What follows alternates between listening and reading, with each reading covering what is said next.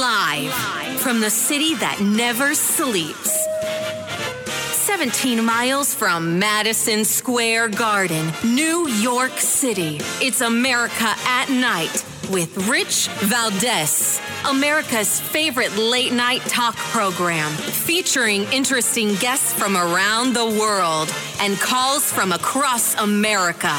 And now, here is your host, Rich Valdez. Hi there, good evening, and what's up, America? I am Rich Valdez, Valdez with an S, at Rich Valdez on all of the social media, your liberty loving Latino amigo, and happy to be here with you. Give us a call, join the national conversation. 8334 Valdez is the phone number, 8334 Valdez. And what's the latest scheme to smuggle humans into the United States at the border? All right. You give up? I'll tell you. Imitation FedEx vans. That's right. Smugglers used cloned FedEx vehicles in an attempt to bring 26 illegal immigrants into El Paso. Mm-hmm. U.S. Customs and Border officials reported that um, Santa, the Santa Teresa Station anti-smuggling unit received a tip about the plan agents and state troopers stopping vehicles, two of which were outfitted to look exactly like white FedEx vans. The officials arrested four smugglers involved with the scheme, as well as apprehending 26 migrants who were from Mexico and Guatemala. Now, Border Patrol, uh, Border Patrol sources told the New York Post that there is a FedEx facility very close to the border in Santa Teresa, Mex- in uh, New Mexico, which is part of the El Paso sex, uh, sector. Excuse me, I can't speak today. And a known pickup area for smugglers and migrants alike. Uh, they, they, joked that the smugglers were either going to pay a FedEx driver to smuggle migrants or that they were going to clone a truck. Uh, little do they know that their their uh, joking would actually come to pass. And uh, the, there's a photo of the FedEx truck. It's one of those box vans that looks kind of like a uh, Sprinter and even has that little fold away diamond in the back where you could put hazardous material or not hazardous material. Looked pretty legit to me. It would have fooled me. It says FedEx Express. Wow. Anyway, Border Patrol agent uh, Sean Coffey said the tactic isn't new, but hasn't been used in recent years. We've seen FedEx vehicles uh, in, in the past, but haven't seen them in a while. We do see other types of vehicles used, like construction vehicles, vehicles that they put a sticker on so it looks like a company vehicle. Coffey condemned the smuggling scheme as a great danger to the lives of migrants following the recent tragedies where dozens of people died in the back of poorly ventilated uh, blah, blah, blah, take three poorly ventilated trucks trying to sneak past the border. I remember that last year. They had uh, what was it? Something like 93 people back there. Absolute insanity. Uh, but yeah, here it is. They had the uh, the truck. It was completely empty, and they tried to pull it off like they were uh, legit FedEx people. And it just, um, for me, I just think, man, this is a uh, this is a bad look. You know, I mean, great that they caught him, but imagine how many they don't catch, and imagine how many are getting stuck. Right, like they said before, like the ones that are getting stuck and actually dying in the back there. I think that's the uh, the part that that is uh, very lamentable here. Anyway, in other news, we shall move on. Uh, Trump is still the big story of the day all over the place. Wherever you go, somebody's saying something about him. And if they're not saying something about Trump, well, of course, they're talking about Biden and uh, his railroad that apparently is going to go across the Indian Ocean. Yep. Uh, in Joe Biden's world, railroads go right across the ocean. And I mean, I guess he's planning on building a bridge because otherwise it's going to be pretty tough. But that's uh, Joel Barboso Biden, also known as the big guy. And, uh, you know, it's, it's unfortunate that this is where we are with the big guy, but it is where we are. Now, Biden is going to be um, ending, listen to this, ending DNA testing at the southern border.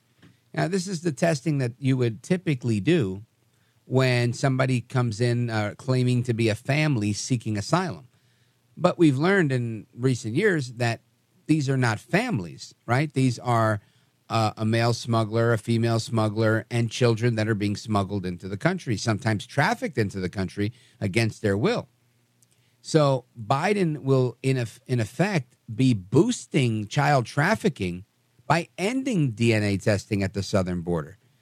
And uh, Biden and Alejandro Mayorkas, the Secretary of Homeland Security, uh, are expected to surely boost child trafficking with their decision to stop DNA testing at uh, border facilities when they say uh, families approach.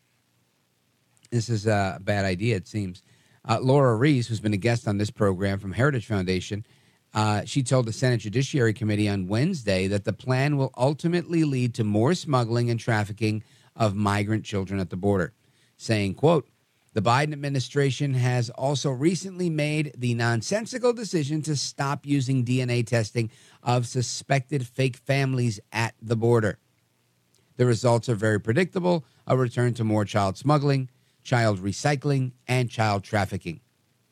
Saying you're a family, and we'll just take your word for it. Absolutely horrible. Now, this um, DNA. Uh, deployment. This is a rapid DNA test that was deployed by then President Trump back in 2019. And uh, this is what they're trying to undo, like they typically do, right? They typically, uh, typically. I'm going to take a big, uh, a, a, a, big, huge coffee break during the commercial. they, this is what they typically do. Anyway, now I want to get into something before we take the pause because again, this is, I think, uh, a big story from yesterday that I wanted to follow up on. And Senator Ted Cruz had grilled uh, one of the FBI officials over these recordings that we keep hearing about. Now, I talked about them last night briefly. I talked about them on my podcast, This is America with Rich Valdez. You'll hear that tomorrow. But I'll repeat it. If these Biden recordings exist, why haven't we heard them? If you're going to blackmail somebody and say, "Look, I got recordings of you, and if you don't, if you don't come clean to give me what I want from you, then you've got to give me, you know, I'm going to show them to the authorities.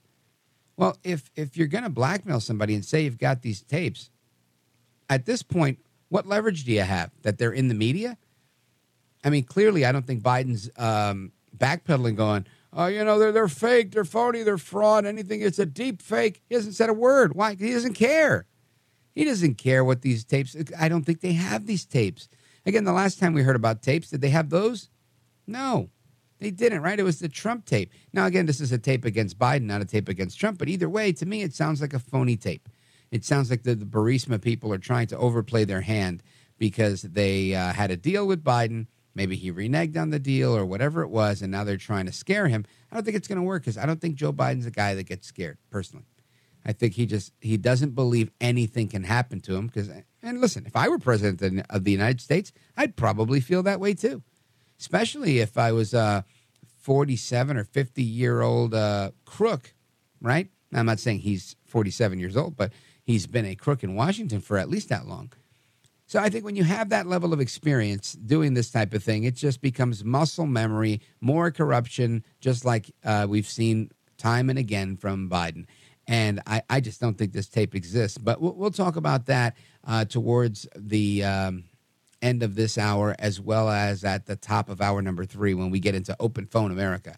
But straight ahead, I want to uh, discuss Trump derangement syndrome and how it continues to just affect so many people, melting down over the indictment, melting down over the fact that uh, Trump raises more money and may likely shoot up in the polls as a result of the latest federal charges against him. These people are nuts and and they're losing it and we're going to figure out why with Dr. Carole. She joins us next. Don't go anywhere. This is America at Night with Rich Valdez.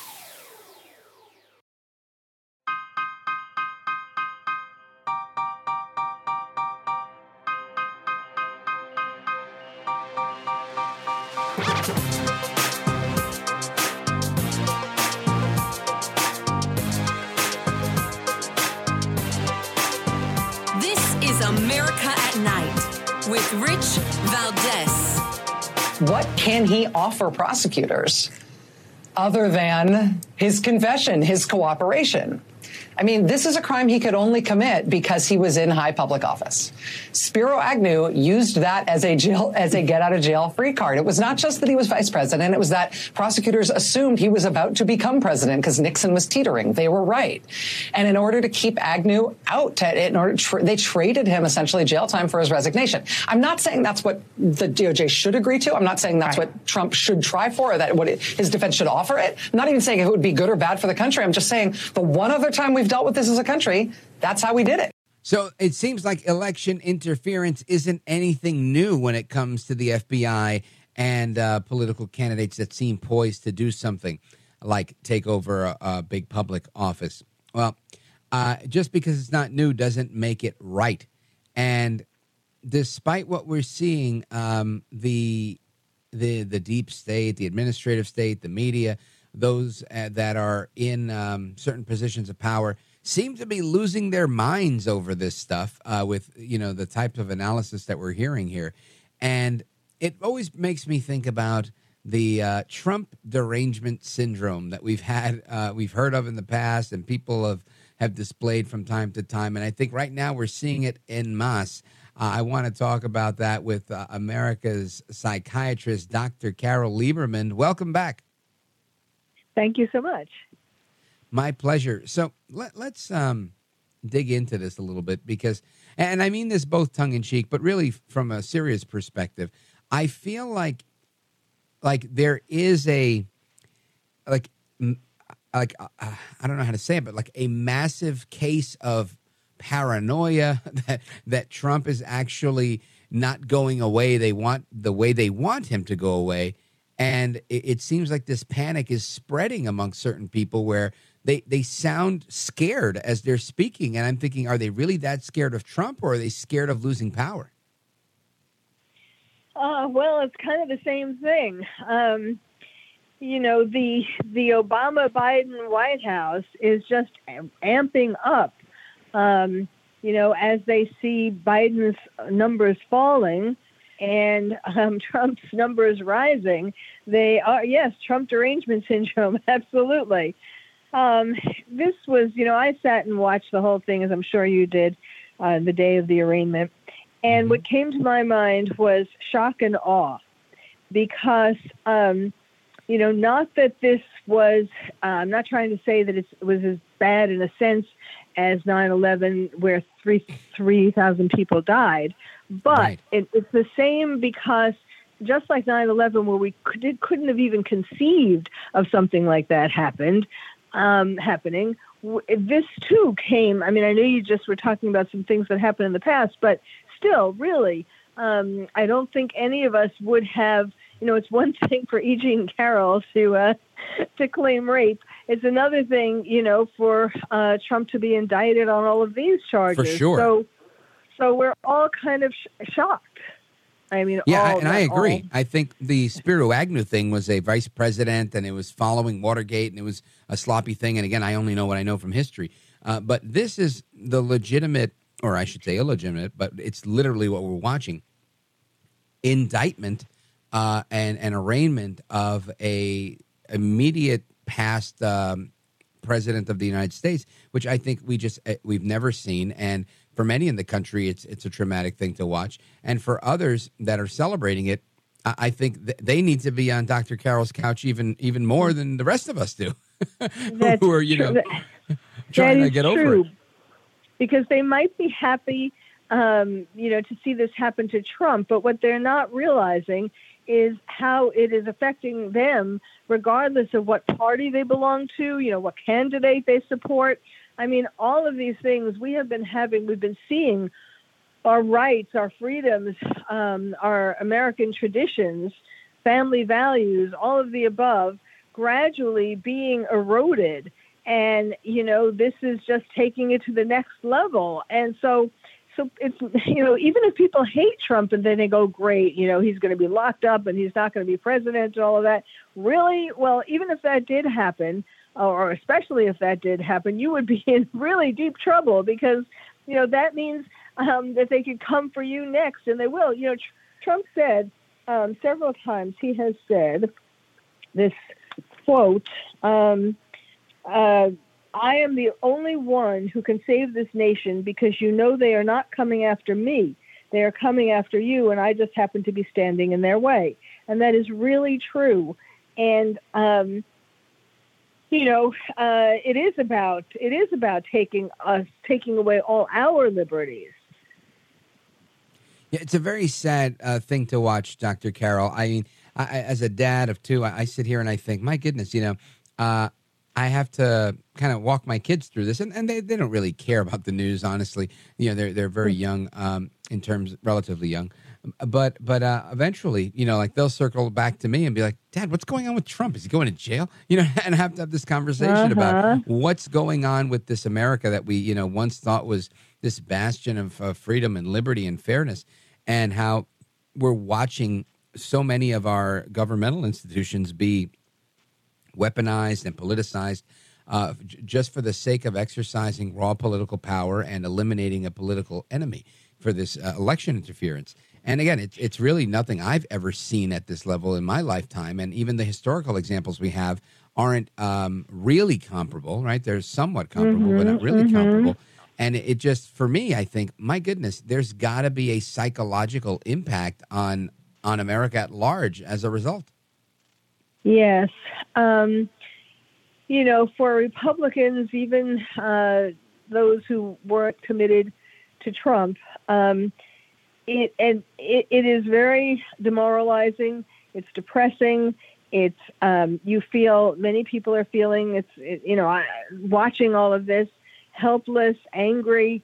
Um, and the problem is not to allow yourself, or not the, the, the, the, solution is not to allow yourself to be so overcome by this feeling of helplessness that you don't try to do something to fix it. There are things that we can do between now and the election, you know, to um, uh, to join political political groups and so on, um, and to you know instead of giving up you know, like uh, even I think when sometimes this just gets really bad, all this wokeism and then Trump and you know who who people who um, are willing to fight against this, I like Trump is. Um, you think if this doesn't happen and, and we get we drown in a sea of wokeness, I think to myself sometimes, well, let's see, which country should I go to? It's right, so where tempting to think. It's so tempting to think about going to an island somewhere but um, but then you know I I wouldn't do that because um, it's really more important to stay and and fight for American values. Yeah, well, I think if we're going to fight for anything, we should be fighting for American values, uh, folks. I want to remind you we're on with Dr. Carole Lieberman. Now, Dr. Carole, she is uh, the host of Dr. Carole's Couch on Real America's Voice. She is also uh, known as America's psychiatrist, and she's always a, a, welcome voice on our program. You may remember her. Um, she also hosts the Terrorist Therapist podcast, and that was because she um, provided all of this um, analysis and and excellent um, information when she wrote the book way back in the days following 9 11 on coping with terrorism. So we'll get into all of that and more. I also want to get her take on a couple of things that are in the news today. So please don't go anywhere. Our phone number, if you have a question for her, 833 4 Valdez, 833 the number 4 Valdez. And we're coming back with Dr. Carole Lieberman, America's psychiatrist. Don't go anywhere.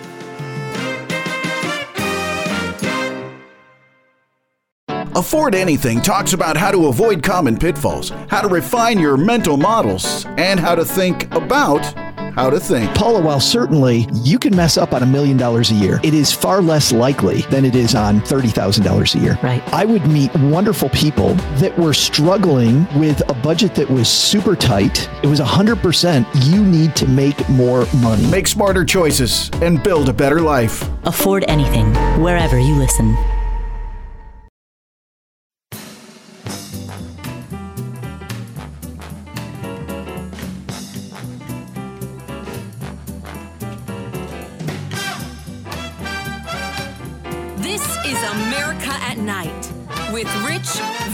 Valdez. All right, America, welcome back. It's Rich Valdez. Our guest is Dr. Carole Lieberman. Uh, you know Dr. Carole from being on this program. She is fantastic. Uh, medical doctor, of course, master's in public health as well. She's known as America's psychiatrist. Uh, you can check out her uh, website. She's at expertwitnessforensic Uh, also, Dr. Carole hosts a TV show on Real America's Voice, Dr. Carole's Couch. And I wanted to get into a couple of things with her, and I will. But on a quick aside, everybody on this in this audience, if you don't know, you'll know now. Um, many of you know that back in 2007, I was diagnosed with ADHD. And I couldn't have been happier at that time when it happened to me because I thought I was just weird. because I, I would go to the store to buy something and then buy something else and come back and be like, what happened here? You know, and just so many weird things happened. And when I started to learn more about it, it made so much more sense. And I've always uh, kind of not uh, opted to go with any of the stimulant drugs. They never sat well with me. But so many people do opt for them. And there's a, a, a study out that claims that Adderall and Ritalin and other stimulants uh, like that can actually decrease productivity in people that abuse them if they don't have ADHD. And uh, I mean, it comes it comes to me as something that makes a lot of sense. Uh, but researchers from the University of Cambridge and the University of Melbourne conducted the study, published uh, just yesterday in the Journal of, of Science Advances, that tested the effects of the three smart drugs on 40 healthy participants aged 18 to 35 years old. And the quote from the journal is Our results suggest that these drugs don't actually make you smarter. One of the study authors uh, suggested, and saying, because of the dopamine the drugs induce, we expect to see increased motivation as they do motivate one to try harder. However, we discovered that this exertion caused more erratic thinking.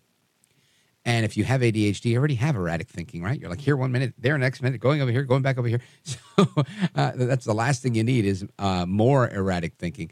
Uh, it's funny to think that that medicine would cause that in people because uh, I know people take this all the time to get through medical school, to get through this, to get through that. Um, I took it and it, it it, while it, it helped a little bit, it caused more more issues and made me feel a lot less comfortable, almost like I wasn't myself. But my point is, I thought this was a very interesting thing.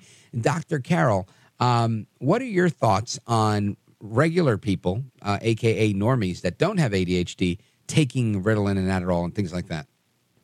I am very much against it because I have seen, you know, firsthand um, what happens. And yes, they, they do not make you smarter. Um, they do make you your motor go faster. In other words, um, you know, it, it, well, they're like they are amphetamines, um, mm-hmm. and so they they make you go faster. They they can sometimes um, make you feel more confident. So then you do study more. You know, some of those things work. However, um, you know, there is a downside um, for a lot of people, I mean, I've seen, I was an expert witness on a case for uh, of one person who was given Adderall, and he um, he may have had it. You know, a lot of times doctors give these pills out without doing tests. There are actually psychological tests that you give, and you may have taken those to determine if somebody. Yes, that's like the right way to do it. You know, it's, it's actually a rather involved series of tests that they gave me. Yes, yes, and but most doctors these days just kind of give it out like candy, and so it's a it's a high feeling, and um, especially if you don't really have ADHD. Um, but and so that can get people. They they found that when kids are given this, um, even if they do really have ADHD, it makes them more vulnerable when they get to be teenagers to getting addicted to drugs. And mm. in this case that I was saying about this young man who was given Adderall, um, he, you know, it puts people, it can put people into a manic phase. And that's what it did for him. And he spent all his parents' money and he got into a car accident. And, you know, the reason why I saw him is because he was suing the doctor. Um, and so I was his expert witness.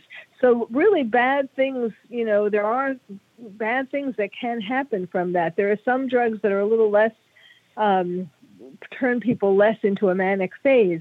But, and then that's another thing. If someone has underlying mania, manic depressive illness, um, they're even more susceptible to this. So I am not a big fan. Um, you know, there are other things. There are behavioral things that you can do to uh, be able to concentrate more and so on. It's very tempting. Believe me, it's it's you know the celebrities.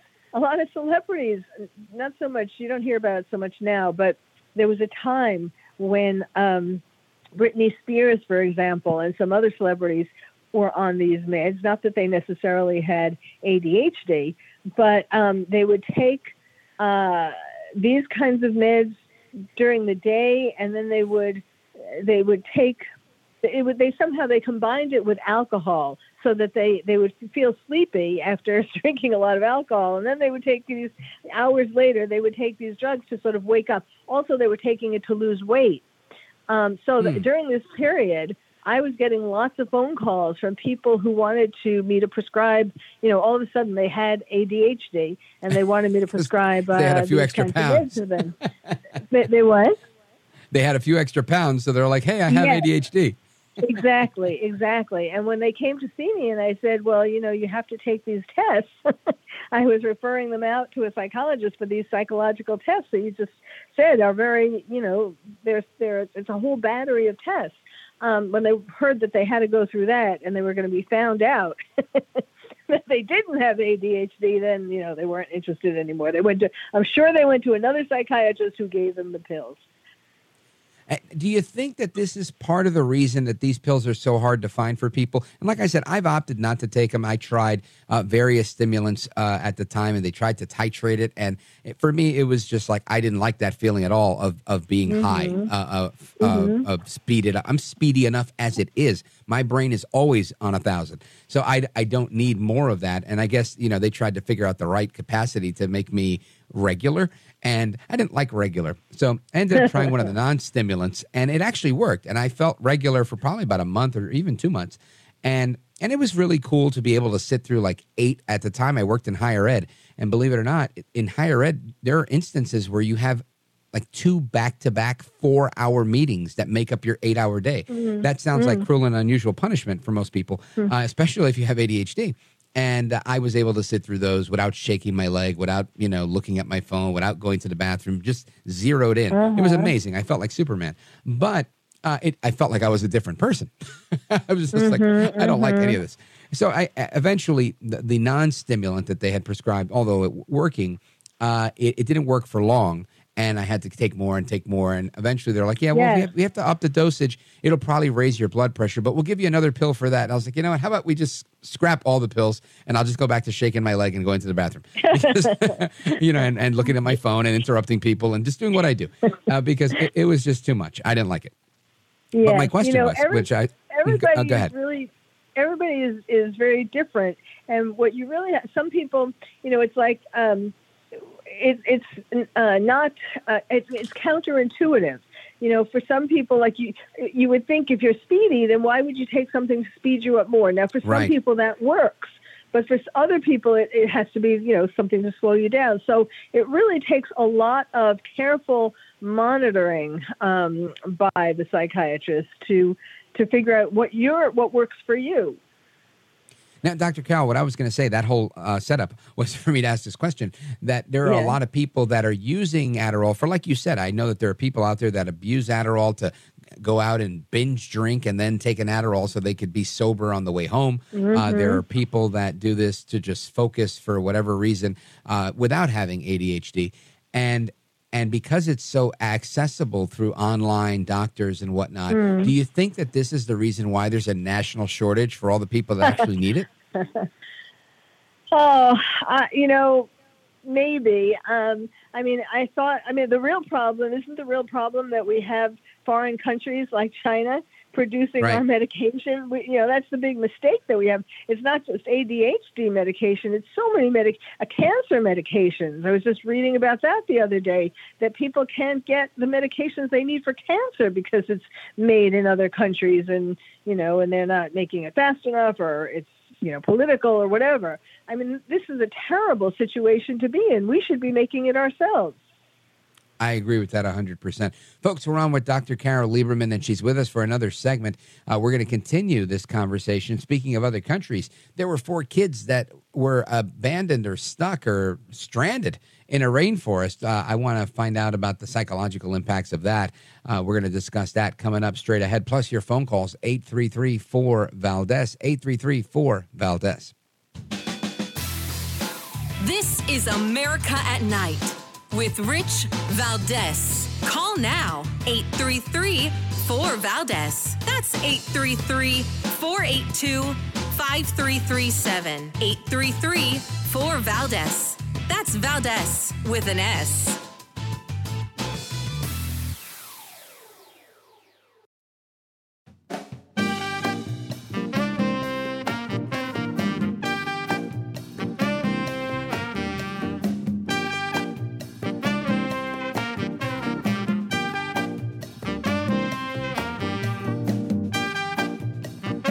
Well, thank you, Rich, and thank you for everything. I know you very well, and I have I listen, but I have a lot of people that listen, and they love your show, and I appreciate it very much. America at Night with Rich Valdes. So there are new details that have emerged on how four Colombian kids survived in the Amazon jungle for 40 days after a deadly plane crash. Now, the, they were siblings, ages 11 months through 13 years old. So you're talking 13, 9, 4, and just under a year old. They hid in tree trunks to avoid snakes and animals and mosquitoes. And uh, they, they're part of the Huitoto indigenous group. And the oldest of these kids possess some skills, uh, you know, like Boy Scout skills, uh, to um, to survive in in this environment. And it's, it's a remarkable story. But uh, their parents were said to have died. First, the dad died, I believe, in a plane crash. They were on a small plane, and then afterwards, the mom died.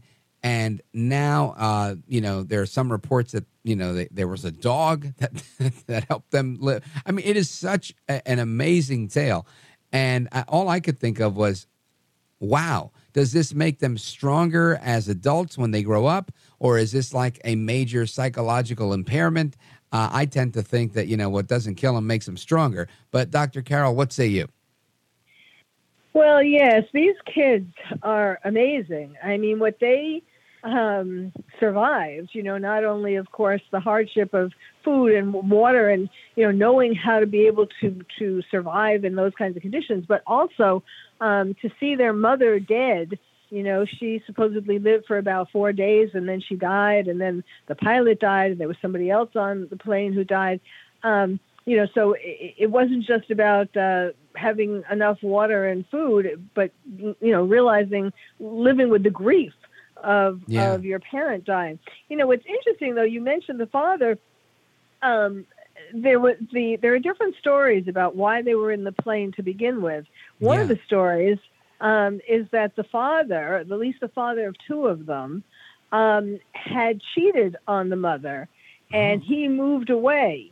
And the, but he had given the mother hope that they might get back together, and she took the kids to go to the father, this father, you know, of the two, um, in the hopes that they could get back together. And then this happened. But the father is telling uh, this same father that I'm talking about. Uh, there are four kids, so there's other father, Right. one or two other fathers. Um, but anyhow, he's telling people all different stories. Um, he said that that they were trying to get away from, um, you know, a group of people who would who would make them join their group, um, like a, a militant group, and that that's what they were trying to get away from. I mean, I just hope that the kids are not given back to this father because he really seems like he's he's making hay out of this. You know, they're getting all this attention, all this praise as Right. they well deserve and he is all of a sudden he's now he's there. You know he deserted them but now he's there. He's right, they're all getting the away from him, and, and he's back in the mix. right. Uh, i mean i mean no he was the one who got away from them. He abandoned them and um and but now he's here because they're getting all this attention and you know there's probably going to be all different opportunities for the kids and now all of a sudden he's back in their life and and supposedly also he was um he was physically abusive to the mother so i hope um i hope some other relatives get the custody of these kids horrible. Now, you know, when people endure this type of trauma, um, what's been your experience on? And I, I guess everybody's different in how they deal with it, but something this traumatic, being involved in an accident, seeing your mom pass away, and others around you, and you being um, is this one of those situations where they, they might deal with survivor's guilt? Oh, yes. Um, you know, certainly in regard to their mother and even the other two who they weren't necessarily close with, but but just seeing them, you know, like for example, the pilot. So the pilot was helping them to go where they wanted to go, and now he died. So there's, you know, there would even be guilt about him. Um, uh, you know, typically when you when there's some kind of trauma, depending upon how stable psychologically the person was before the trauma, that will determine um, how well they are able to cope with the trauma and what kind of an impact the trauma will have on them. The healthier they were to begin with. Now, you know, here we're talking about a one-year-old child. Um, uh, you know, presumably the child was well cared for by its mother, but um, he didn't have a lot of experience to to um, to develop coping mechanisms. You know, at one years old. But I think, I mean, I think what this shows, though, just from the beginning, the fact that they were able to survive in all these creative ways and to really be smart about it, and and and the fact that they survived together will be very a very strong um, bond that they developed and will help each of them to to overcome this and to to yes to make them stronger you know that that this will actually um, help them to feel uh, like they can overcome anything in life the resilience of a child folks dr carole lieberman is is truly a, an expert on this stuff she's an expert witness not just because that's her website expert witness forensic psychiatrist.com, but because she truly is uh, America's psychiatrist. Dr. Carole, I want to thank you for being here with us. Hopefully, you'll join us again soon. You always have such great insight. Sure. Thank you very much. My pleasure. And, folks, when we continue, we will uh, be getting to your calls and so much more. Uh, plus, we're going to talk about a law, a new law that's coming out in the uh, next hour where parents are going to be held liable for child abuse if they don't teach their kids about the LGBTQ curriculum that one school is uh, considering imposing uh, as a state law. So we're going to talk about that a little bit later on. Don't go anywhere. I'm Rich Valdes. This is America Night with Rich Valdes.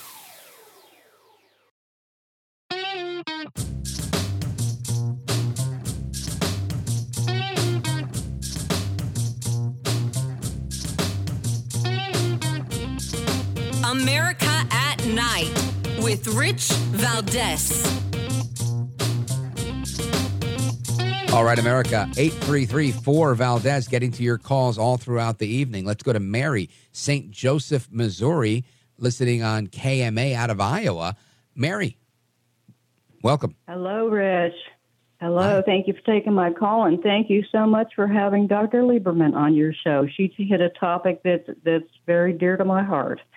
I worked Tell with psych more. patients for, well, I I think I've told you before, I'm a retired RN and I worked in psych for quite a number of years. Mm-hmm. And on our unit, almost invariably, we would have young adults on there that had been on some of these medications throughout their childhood and they had turned to experimenting with drugs, most of which were methamphetamines.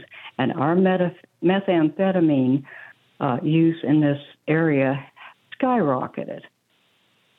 Wow. Skyrocketed. And, and now you're finding like you're 30 talking about um, people abusing Adderall to to uh, like speed to to get high that way. Yeah. No, I'm talking about meth labs started up that, uh, with people that were on Ritalin and Strattera and Adderall when they were children. Wow, fascinating.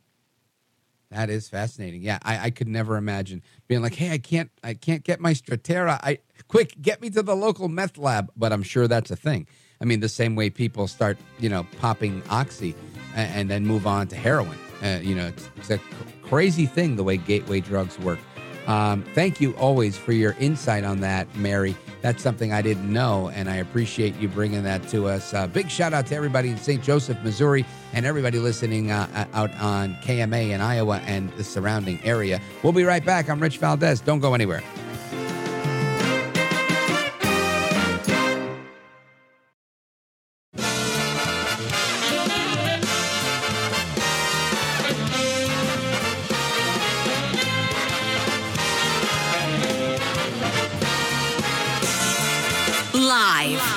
The city that never sleeps.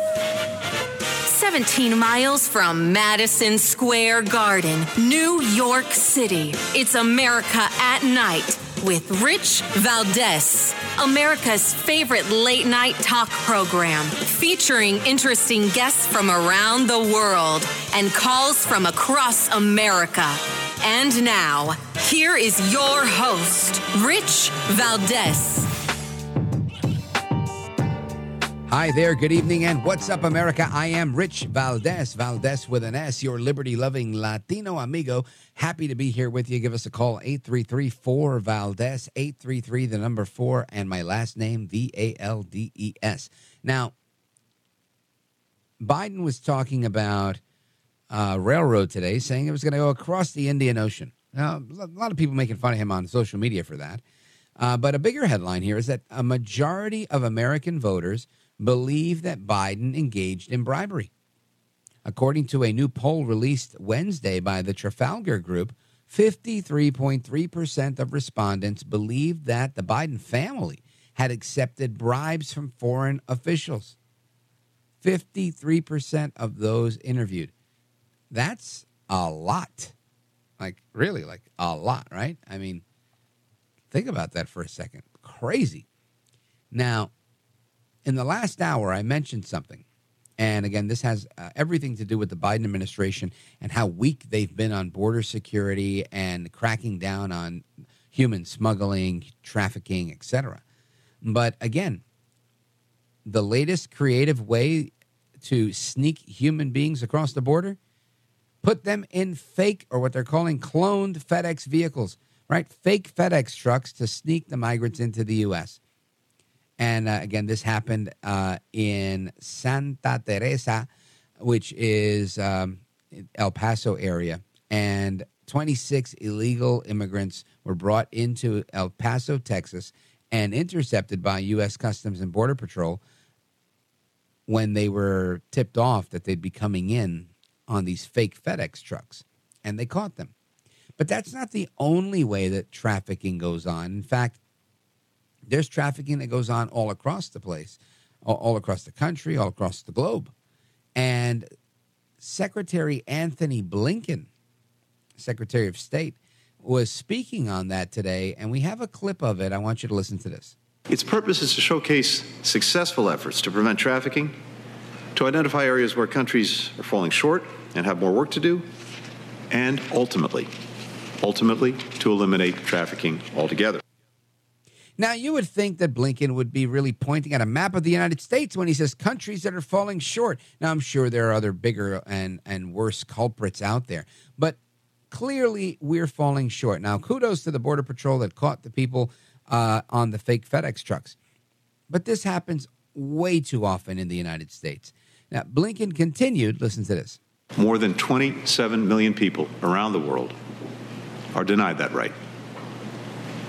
Trafficking harms our societies, weakening the rule of law, corrupting supply chains, exploiting workers, fueling violence. And it disproportionately impacts traditionally marginalized groups women, LGBTQI plus individuals, persons with disabilities, ethnic and religious minorities.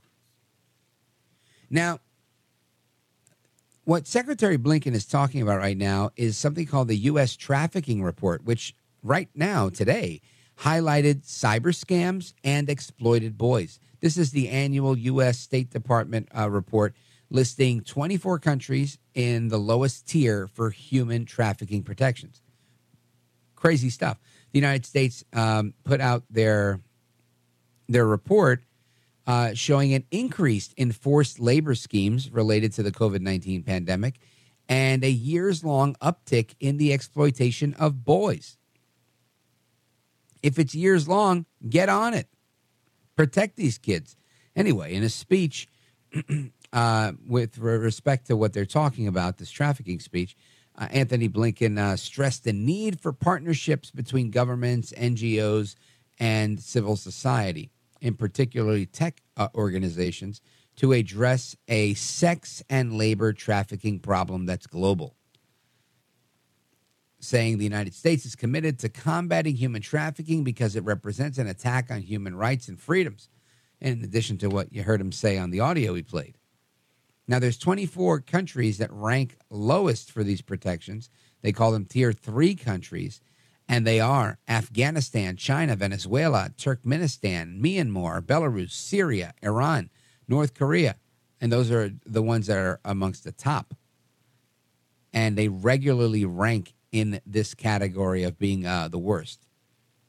But some countries that were previously on the list were downgraded including Algeria, Chad, Equatorial Guinea, Papua New Guinea, and uh, one other one uh, were were upgraded, or excuse me, were downgraded. The ones that were upgraded were Vietnam, Malaysia, and Brunei, uh, who've actually improved in providing more protections.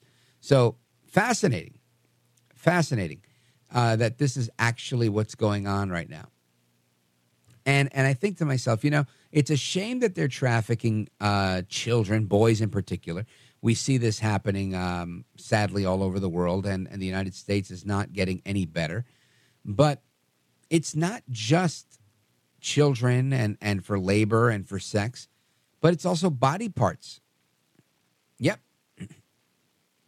Several people, seven in fact, were charged with trafficking body parts that were stolen from Harvard Medical School's morgue.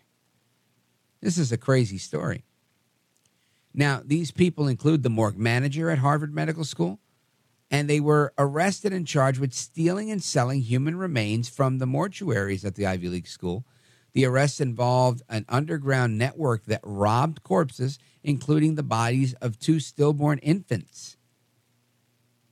Isn't that crazy? Oh, A, what do you want with all these dead people? And B, what do you want dead infants for? Cedric Lodge, 55 years old, allegedly stole the remains from the university morgue where he worked and sold the body parts online with the help of his wife, Denise, 63 years old. Who'd they sell them to? Their associates, Katrina McLean, 44 years old, Joshua Taylor, 46 years old, and Matthew Lampe, 52 years old. Officials said one of uh, Lampe's clients was Jeremy Pauly, who bought and sold body parts along with him. The two of them exchanging more than $100,000 in stolen, trafficked, dead human body parts. Pauly eventually led detectives to Candace Chapman Scott, who's accused of stealing cadavers slated for cremation in Little Rock and selling them to uh, Mr. Pauly in Pennsylvania like with uh, the lodge's operation, many of the bodies that Scott is accused of selling belong to those who donated them for scientific research. Unbelievable. Crazy, right? You just you, you can't believe the story. As I'm saying, I'm like I can't even get the words out. But then I'm looking at a picture of the guy, one of the guys that they caught buying. Right, this guy Jeremy Paul. He's accused of uh, buying about $100,000 in stolen human remains, you got to see what this guy looks like. Looks like he's, you know, 20s, 30s, maybe 40s at the most. He's got a, and I'm not against tattoos per se, but he's pretty much tattooed entirely on half his face, including his eyeball. Like the, the white part of, part of his eyeball is black and uh, piercings everywhere, even the little horns at the top of his head. I mean, just a scary looking dude. I will share this one on social media so you could see what this guy looks like. What a weirdo he looks like. But that's what's going on. We're trafficking boys in America. We're trafficking humans at the border with fake FedEx trucks, and we are now trafficking stolen human remains, body parts. People are buying these things for what? I don't know. They can't use them in transplants. It's not a medical emergency. What are they doing with these body parts? That's what I'd like to know. Anyway, um, we'll get into that a little bit more down the road. maybe in hour number three. But right now, I want to talk about some of the harm that's being done to our children by way of making laws that neuter the parents so that they're charged with child support, excuse me, child support, flashbacks for me, with child abuse if they don't support a state bill that's forcing the LGBTQI plus curriculum and all of the crazy that, that accompanies that, uh, if they don't accept that to, to be pushed down their throats. Crazy stuff is happening at different state houses across the country, and we're going to get with Tony Kinnett. He's an investigative columnist at the Daily Signal, and he's going to explain everything to us right after this. This is America at Night with Rich Valdes.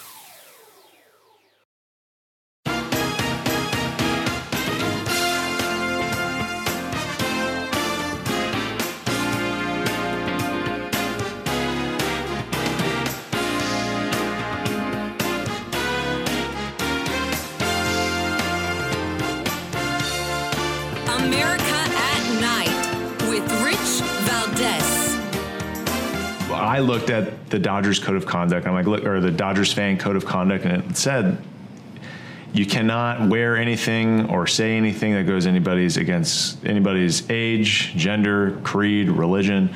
And at that point, it was like, this is a blatant, this is going against their code of conduct. Um, it's a blatant um, anti-Catholic message that they're sending, regardless of how much you know, quote unquote, good they've been doing in their community. But when I saw how deeply offensive it was, doing awful things to the cross, doing awful things about stations of the cross, like it's just it became a point where th- these negatives are are not they shouldn't be honored, and they shouldn't mock a certain room, a certain group.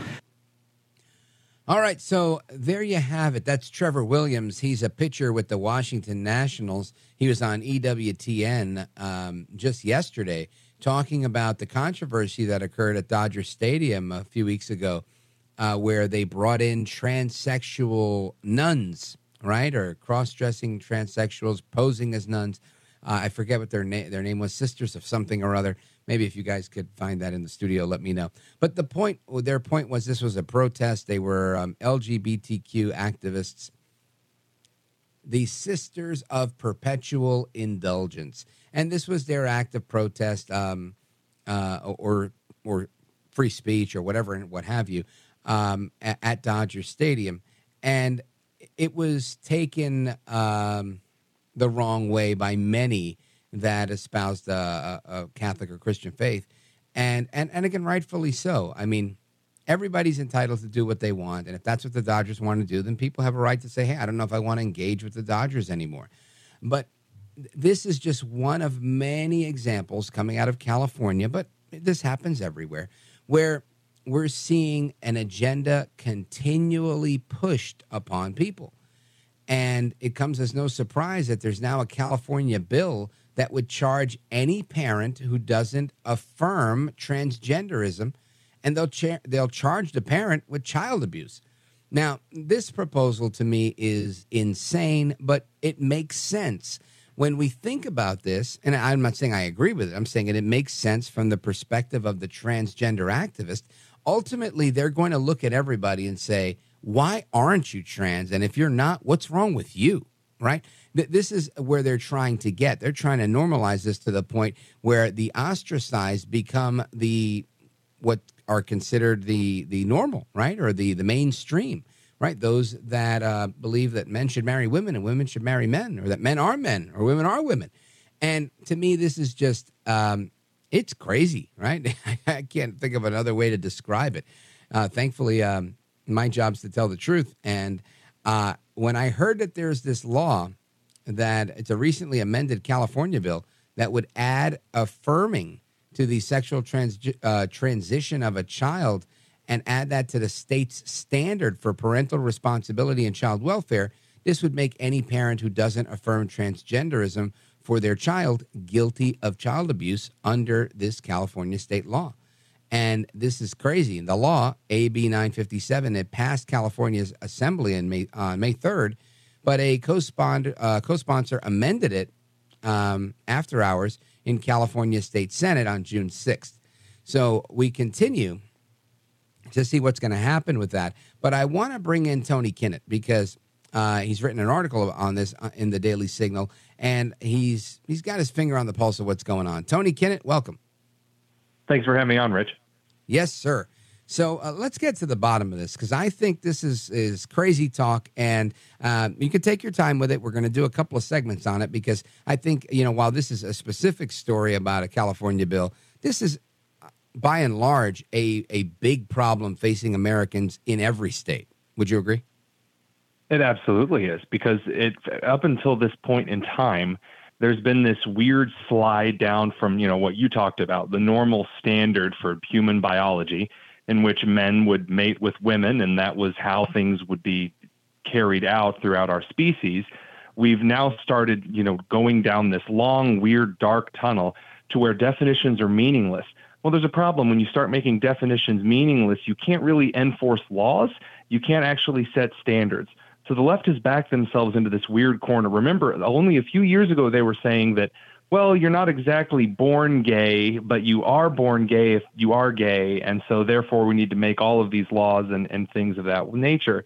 Now we're coming to the trans question and listening to State Senator Scott Wiener, who's one of the co-sponsors of AB 957, tell a crowd of parents uh, that we need to not give any kind of testimonies against a bill that would affirm transgenderism because that is erasing trans children, and then he said erasing gay and lesbian children, uh, which, as a former biology teacher, kind of shocked me because, again, the entire idea of, of the gay movement was that you can sexually love whoever you want. My question to State Senator Scott Wiener would be what children are you talking to that are expressing sexual desires?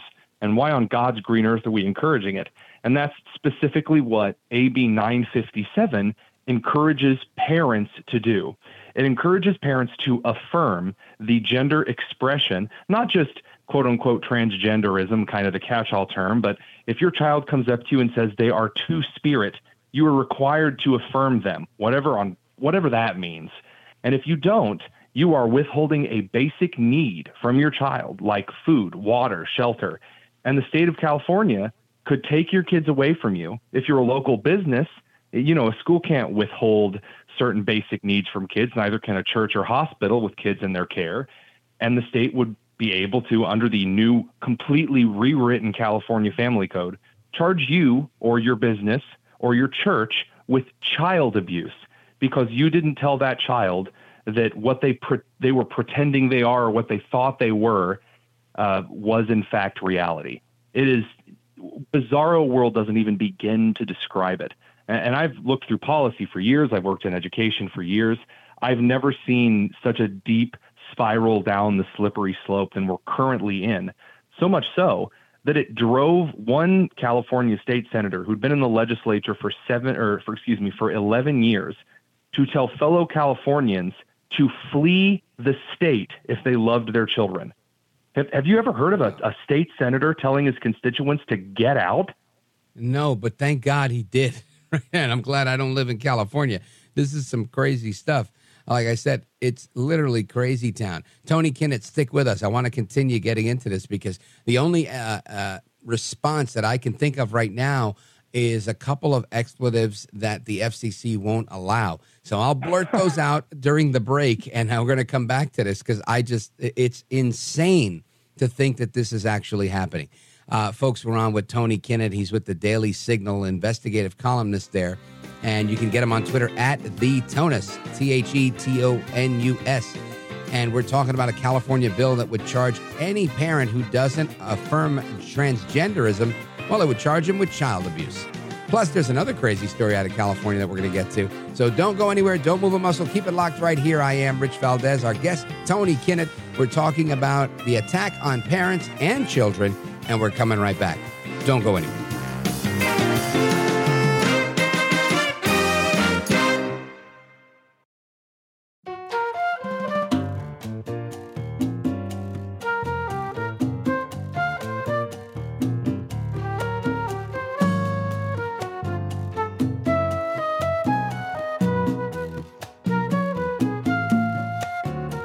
This is America at Night with Rich Valdes.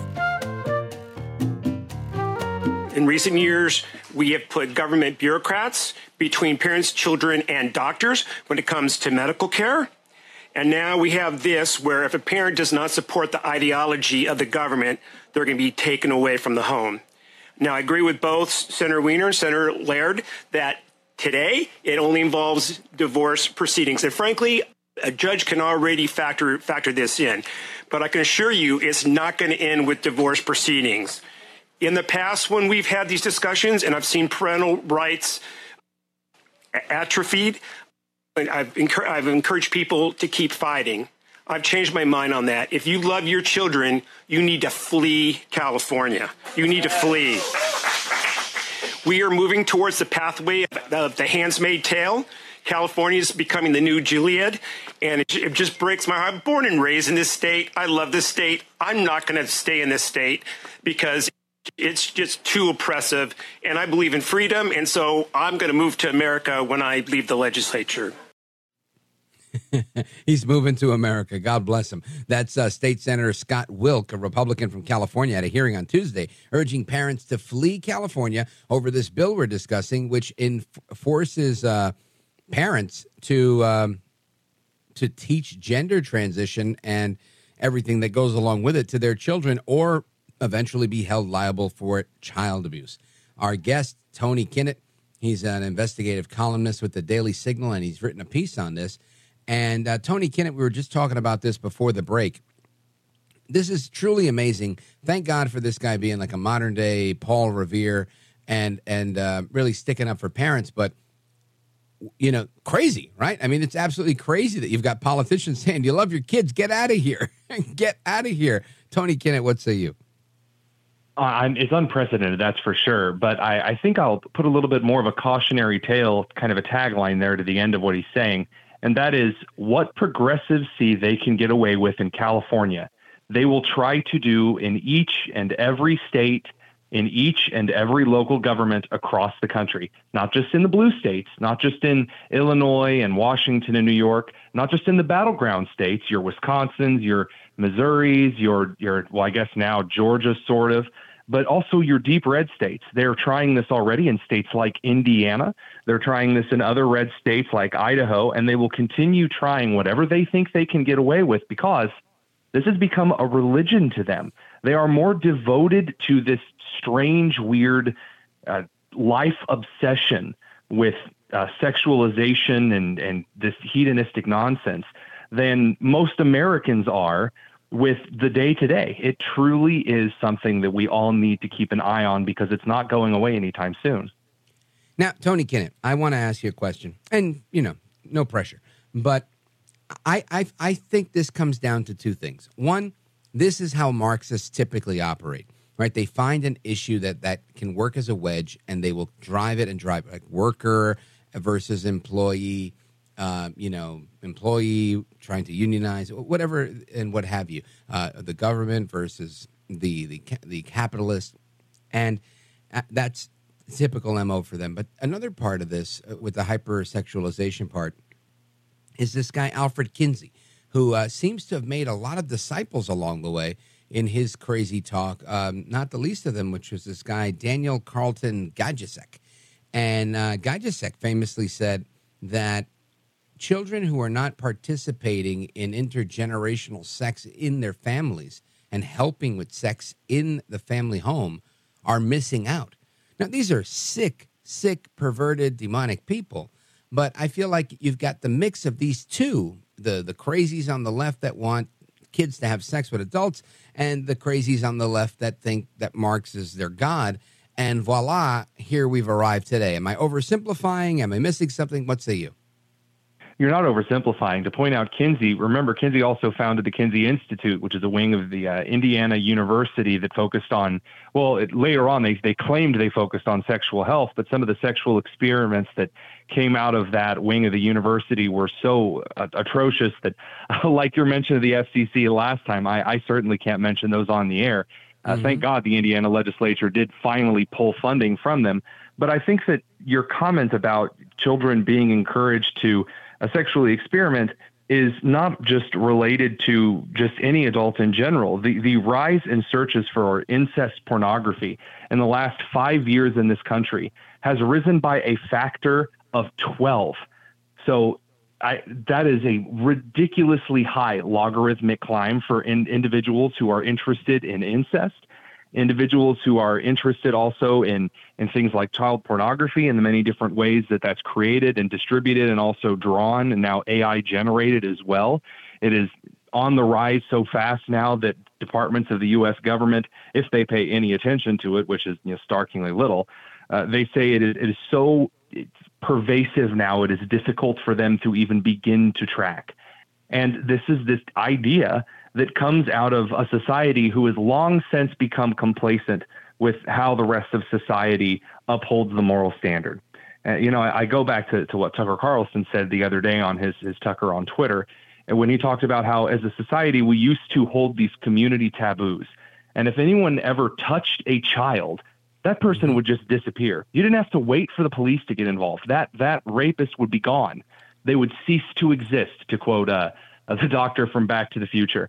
So I kind of look around and wonder at this point. Of course, I'm I'm not encouraging vigilanteism, but I am wondering as a society, where are the taboos that we used to hold? Why have we become so complacent that we see something on the news, we see something terrible like what's going on in California, and not just with this bill, like you said, with the earlier with the Sisters of Perpetual Indulgence and that mockery to Christianity that was portrayed at the Dodger Stadium. At what point is that actually enough for us to take action? At what point is that actually enough for us to collectively as a society say that's enough? Because so far, Republicans, conservatives, independents, they kind of grumble and mumble about it. They may even give kind of a half-hearted boycott attempt, but but what really happens? I mean, you heard Paul Ryan get up in front of uh, a large news studio and say he doesn't get involved Paul in the culture war. I, I worked for Governor Walker's office. I've met Paul Ryan more times than I can count. And to hear someone that, that I that I had worked with back when I was preparing briefs for the Wisconsin governor uh, will get up in front of people and say, I just kind of whistle past the graveyard when it comes to children drag shows. That's too polarizing. Look, if you're too worried about coming out against children drag shows because that's too polarizing. Forget being in politics. You shouldn't be out walking among us. I don't want to associate with you. This would be something that we all mm-hmm. universally agree on, not something that's a battleground state issue. Yeah, listen, I refuse to believe that guys like my dad, I can tell, and again, nobody here knows my dad, but my dad was not a political guy in any way. He could care less but if he saw something happening to a kid, saw a drag queen like taking kids somewhere for like circle time in a storybook, I can guarantee you my dad would be like, What the F? And go over there and break it up and be like, Where's your parents? What's going on? Get out of here, bro. And he would probably start a fight with the guy because that's, and again, he's not a gay basher. It was because that's just not appropriate, right? that's not, that was not a normal thing for anybody to see in his generation. Now, God rest his soul, he's not here, but where are those guys, right? Uh, what what happened to that? And I realized that we've uh, undergone this barrage of feminization and emasculation, and so much has happened in recent years to get us to this place. But like you said, at what point? What is the straw that breaks the camel's back? And is there a straw anymore? Is there a straw heavy enough to break this damn camel's back? Or will we just take everything and accept it for what it is in the name of whatever? Uh, I, I, don't know the answer to it. I'd love uh, for the callers to weigh in on that. 833 Valdez. Something else that you said, Tony Kinnett, what I thought was was really interesting is how we um, we we we've gone away from these taboos. And I don't know if we get back to them because I think that was where the damage was done. We've worked so hard to erase them. Anyway, stick around with us. I got to take a pause right here. We're coming right back. We're with Tony Kinnett talking about something I think is very important because if it happens in California, it will happen in your neighborhood next. Don't go anywhere. This is America at Night with Rich Valdez. Call now 833 4 Valdez. That's 833 482 5337 833 4 Valdez. That's Valdez with an S.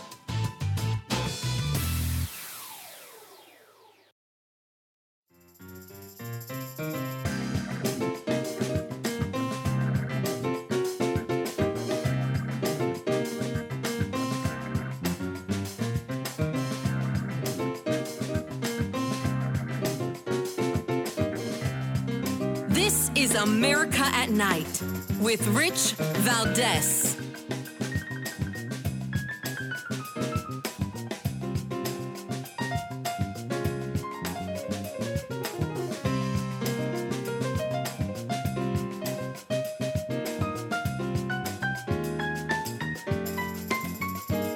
My transmasculine friends were showing off their top surgery scars and living in joy, and I wanted to join them. And because it is perfectly within the law in Washington, D.C., I decided to join them and cover my nipples just to play it safe because I wanted to be fully free and myself. I had zero intention of trying to be vulgar or be profane in any way. I was simply living in joy, living my truth, and existing in my body. Happy Pride, free the nipple. That is Rose Montoya uh, responding to the White House now banning uh, Rose Montoya from participating in future White House events because they were taking selfies with the President of the United States, Joe Biden, in one scene, and the next scene they were topless in the ellipse of the White House on the on the lawn there. It just absolutely disgraceful. Uh, not that that they were topless per se, but that they were topless at the White House. Uh, you just don't do that, right? I mean, who does that? Well, obviously Rose Montoya did with a couple of her uh, trans activist friends. And again, that was just something that happened over the weekend. But overall, we're talking about how uh, the the trans activists are having their way, getting their way with everything. We're on with Tony Kinnett from the Daily Signal, and he's written this piece about how parents are getting the short end of the stick and might be charged with child abuse if, in fact, they don't support uh, teaching their children about transgenderism. You've got a state senator telling people if you love your kids, get the heck out of California. And I want you guys to weigh in. Let's go to your calls. Our guest again, Tony Kinnett, is on the line with us, investigative columnist at the Daily Signal. Let's go to Andrew calling from Sebring, Florida, WWTK. Go right ahead. Hey, Rich, I just wanted to tell you guys, um, as far as, you know, are there people who still, you know, do something about this themselves? Where I'm from in Jamaica, not so long ago, I witnessed something as such, and I thought it was very empowering. There was a gentleman going around the neighborhood, and he had gotten to quite a few women, raping them, and uh, the the guys in the neighborhood. We have cops and everything, but you know, not such a great thing the guys in the neighborhood set up for that fella, and they found him. And I remember 6 a.m. just hearing a tumble of people going down the street, and I get up and to go see what's going on too. And they had this guy up on a light pole, okay, with his head hands behind his back, his genitals in his mouth, and he was Oh. done. And nothing said about that. We call it jungle law, sir. It's it's it's the best thing ever. Wow. Thank you, Andrew. Yeah, again, uh, I, I'd probably get in trouble if I endorse something like that, so I won't do that on the air. But I will say, Can't Uh, endorse that one, but you yeah. know, I, I won't I- do when it, I but hear- damn, he shouldn't have done it either. Yeah, when I hear that a uh, when I hear that a convicted rapist or child molester um, passes away in prison, let's say due to ground glass in his food. My my dad used to tell me stories like that when I was growing up. About those kind of things would happen to to men in prison. Whenever I hear a story like that, um, do I endorse what happens? No. Do do I smile reflexively? Perhaps. There's something about someone receiving justice for especially heinous crimes that you know it's the reason. You, you, you- there's just a little something to that, you know. Totally get that. Tony Kinnett, let everybody know where they can find you, how they can uh, keep up with the work that you're doing, and um, and read the articles that you're putting out on the Daily Signal. You can read all of my latest work at dailysignal.com. Uh, you can find me over on Twitter at the Tonus, T H E T O N U S. My DMs are open. Talk to a lot of parents and teachers all the time, making sure that we expose a lot of this nonsense so that you know what's going on in your community. Outstanding. Well, I love the work you're doing. Keep up the good work, and uh, Godspeed to you. Hope to have you back soon. Absolutely. Thanks for having me on again, Rich. You bet, Tony.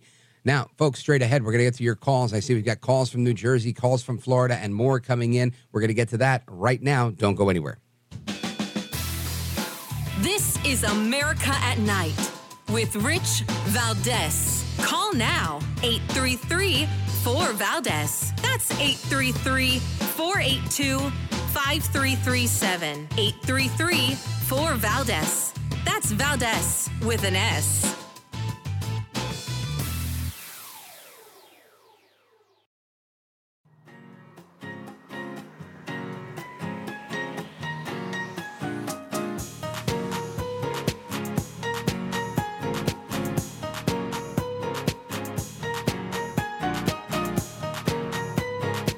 listen to you, Rich, all the time. America at Night with Rich Valdez.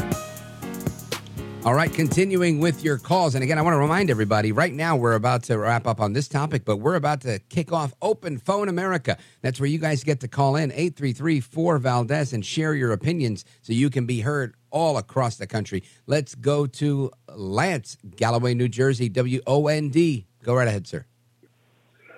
Hey, good evening, Rich. I'm sorry I missed the guest, but uh, he, was, he was right on. He definitely rung the bell with the fact that the uh, well, the people in charge, parents and uh, educators, and even the like he said, where's the moral fiber? Well, the mo- the moralists have dropped the ball because the last 30 years, all the deviant and uh, heinous hiding uh, religious figures in certain uh, I guess, uh, religions, Catholic, uh, even in uh, Presbyterian. I mean, people are, you know, there's too many people abusing kids sexually within the, the Yeah. different halls of uh, prayer. That's number one. Number two, you said the uh, per, uh, it's pervasive. Well, it's pervasive, it's perverted, and it's practiced, and it's condoned by the acceleration of all the different websites where kids can go on and see all sorts of you know, vulgar things. And now you have people that in sixth grade are trying to allow people to to introduce kids to transgenderism or don't deny them that right to be aware of it. Well, excuse me, I, I, if I'm not, if I'm not mistaken, things come. Those in charge that have been plotting to take over the whole moral fiber and destroy the Constitution, they're only setting this up for some state eventually to progress, like the use of drugs and hardcore drugs and everything and anything on the street, and there's no fines, to accept pedophilia. And that's what these people are aiming for. They want hell's bells. They want everything they can get, why they can get it. And the fact that a man and a woman still are the only two things in the human species that can do this, aside from you know in vitro fertilization, you know, to produce a child. However, even in the first eight weeks of in vitro, that's when the the, the child is identified as what it's going to be. So anything that's this this dystopia and this this disillusionment of trying to find out who your sexual identity is, well, you know what? They're only you know really uh, horrific narcissists, and all they want to do is self pleasure. They're hedonists, and it's a shame. And parents have to protect their children no matter what, and schools should not allow that. And if it's, you know they have open night, well, I guess. But guess Lance, what? you're a former educator. I, I, I- have you not noticed that schools are perpetuating this, forget not allowing it? I, I have a kid that's 17 years old. She's graduating high school in, in several days, and that's why I try to keep it vague so she doesn't get- run into any trouble there. But let me tell you, she told me, she tells me this new principal we have is ushering this in. She said, We never had a transgender bathroom policy until this new principal came and felt like that was the right thing to do. So now she's forced to go to the girls' bathroom with boys that identify as girls, and they're in the bathroom, and she doesn't like it. So she has to go to the nurse's bathroom or some other bathroom where it's like a single stall type of thing. It's the educators that are ushering this in. There are administrators and educators and even people. Remember, they're devious, they're deceitful. They know how to paint the emperor's clothes. And this is what they're doing. And unfortunately, that's the way it is. Two last things, real fast, Rich. Number one, your bumper music tonight was outstanding. And number two, God bless you and your father, and may you have an enjoyable Father's Day weekend, all right? Oh, thank you, Lance. Very kind of you. Folks, we're coming right back. Open Phone America. Get those calls in. 833 4 Valdez. We're coming right back to your calls right now. Don't go anywhere.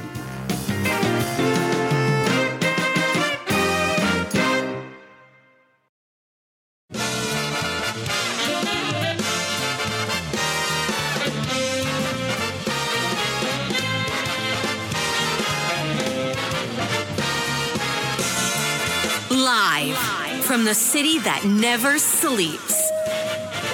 17 miles from Madison Square Garden, New York City. It's America at Night with Rich Valdez, America's favorite late night talk program, featuring interesting guests from around the world and calls from across America. And now, here is your host, Rich Valdez. Hi there, good evening, and what's up, America? I am Rich Valdez, Valdez with an S, your liberty loving Latino amigo. Happy to be here with you. Give us a call on our late night nationwide town hall forum, 833, the number four Valdez, 833 4 Valdez is our phone number. We've talked about a number of things tonight in hours number one and number two. We've uh, had some discussion on the new bill that's being proposed in California, where if parents don't accept uh, transgenderism uh, and and don't affirm that they'll teach that to their children, that they can in in uh, in in some instances be held liable for abuse, and that's going to become a state law. At least that's the consideration right now. Uh, you've got state senators saying, if you love your kids, get out of the state. I mean, it's absolute insanity what's going on there. Uh, we, have also discussed the the mental and uh, psychological implications going on with people who are just super anti-Trump and uh, flipping out that he's not in jail yet. Others that are flipping out that he got indicted. Either way, there was some psych- psychological impact on that. So we're gonna uh, take your comments on that as well. And uh, everything else that we've talked about tonight. Lots of news out there tonight that um, we've we've discussed and lots more to discuss. Again, the phone number 833-4 Valdez. I'm going to go straight to your calls because we've had a number of people on hold for a while. Let's go to Ralph, Port St. Lucie, Florida, WPSL. Uh, Ralph, welcome. Thank you, Rich, uh, for your very entertaining and informative. I to you. Um, the question you. comes up why, uh, you're welcome. The question of why is this nonsense taking place in our country today? I'm going to read you something and then I'll tell you where I got it. Woe yep. unto them that call evil good and good evil, and they put darkness for light and light for darkness. They put bitter for sweet and sweet for bitter. Woe unto them that are wise in their own eyes and prudent in their own sight. I read that from Isaiah chapter 5, verse 20. Um, you know, it tells us in the Bible that we will see the time when this happens. Um, drag queens in the elementary school, good. Uh, criminal in the White House, good. Uh, you know, it's all been prophesied a long time ago. You know, um, you got to remember nothing takes God by surprise. Um, next time that you get angry, as I do, just keep this in mind. There will be no pride rallies in hell. Excellent point, Ralph and uh, great r- words to live by uh, for for managing uh, oneself, one's own pride, and uh, like the Bible says, pride comes before the fall. Thank you, Ralph, in Port St. Lucie on WPSL for your kind words and uh, your words of wisdom as well. Let us continue across the country here. Let's go to Reading, Pennsylvania, WEEU. Let's go to Katie. Hey, Katie, you're on with Rich Valdez. Welcome. Hi, thank you. Um, I just have a couple of things I'd like to say. One regarding all this uh, southern border border invasion stuff. I have to wonder yeah. where are all the white supremacist groups that we're supposed to have in the country? If there's Why aren't they doing anything about this? right, right, you know, it's like her. Um, that's like I just keep wondering that. And then uh, the other thing is, I know it's going to sound strange, but it is strange remember back in I think it was the 60s or other group times, like maybe the 50s, the government was doing experimental experiments on people with drugs and not really telling them that this is an experiment. Mm. It kind of makes me wonder if whatever was happening during those drug tests and stuff is that like something that passed down through, um, you know, from grandfather to grandson and so on and so forth. Because with all the anger and the weird things going on now, could that be, you know, a reason maybe? Fascinating question. And I'll start with the first. I just want to address both points that you made. Uh, the first point that you made was, you know, the, the FBI and and many on the left and of our political spectrum say that the biggest threat facing America are white supremacist groups, right? These violent domestic extremists. And you're saying, you know, we got all this drama at the border, and these people typically, um, you know, they hate anybody that's coming and threatening their white way of life. Then where are these white supremacists, and why aren't they securing the border?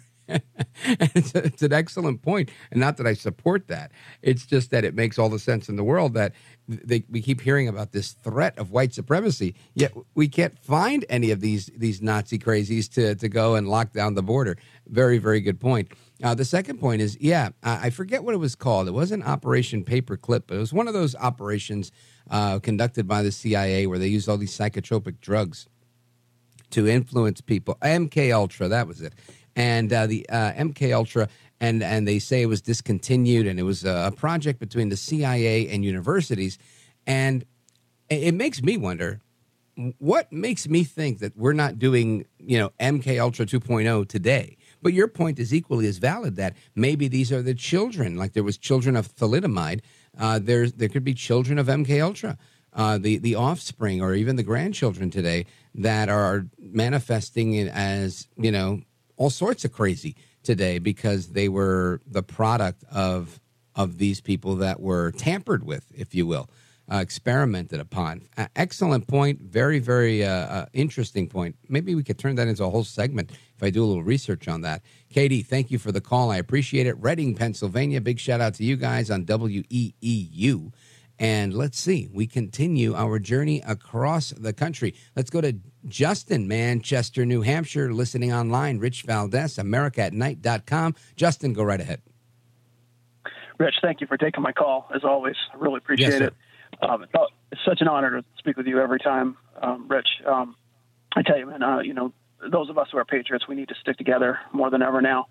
And uh, there, yeah, there's mm-hmm. just so much insanity going on, and uh, you know, I, I have a feeling that it, California is is just the beginning of it. And, I mean, that state that state's a lost cause. I don't think there's any hope for that state. I really don't. And, um, you know, personally, I'm. Uh, I mean, I'm going to be brutally honest, but personally, I'm a big supporter of the death penalty, and I I don't think we do enough executions, and I don't think our laws are strict enough. And um, I'll tell you, be honest with you, Rich, I I believe that any kind of predator, you know, rapist, any kind of predator, they should be put to death, and anyone who tries to brainwash or corrupt a child should be locked up and thrown in jail.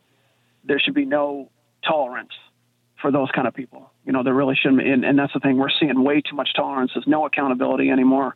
And now we're seeing the result of that. I mean, like you said, it, it's insanity. There, there's no law and order. You know, it's just anarchy now. Um, and uh, that's mm-hmm. how I mm-hmm. feel about it. And also, also on a side note, Rich, uh, President Trump, you know, he needs our support more than ever. We need to stand behind him. And, uh, you know, even yeah, though I hear you even though he hasn't been lying. Well, listen to this. I'll tell you a story. You know, I used to host a radio show from 10 a.m. to noon in uh, New York City. And in, in, New York, I remember I had a guest once, and it was a contrarian guest.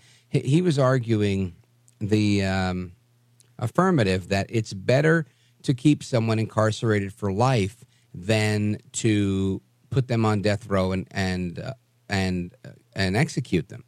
And and he was saying that you know you put somebody on death row for 10 years or maybe 20 years uh, he said it's way cheaper to just keep them in jail for life. He said even if they do 60 years. And i thought hold on sir how, how are you telling me that it's cheaper to keep somebody in jail for 60 years versus keeping them in jail for 20 years and then killing them for 10 years and then uh, executing them and, and he, you know, this is PhD, really, you know, on paper, very smart guy, but he couldn't make an argument that I don't think anybody would buy.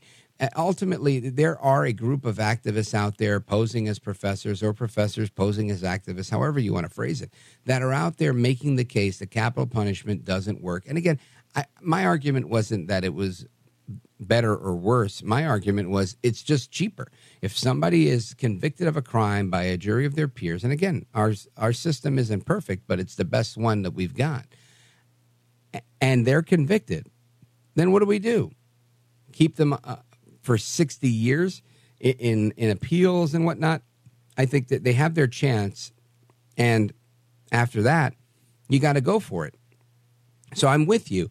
Uh, in, in with the respect to states have the right to implement uh, capital punishment if they like, and if they do, if that's the law of, of the land in their state, then they should be able to do what they've got to do.